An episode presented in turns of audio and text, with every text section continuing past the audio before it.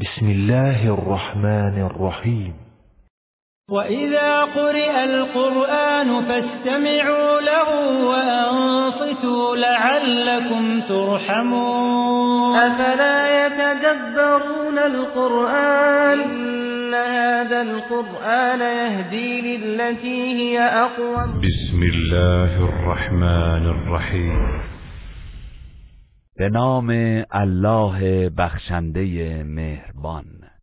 إنا أعطيناك الكوثر.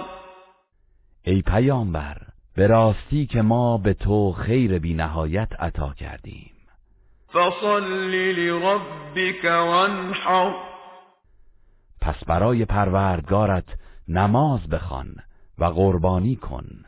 إن شانئك هو الأبتر. بدون شک دشمن تو بریده از همه خیرات و برکات است. گروه رسانه‌ای حکمت.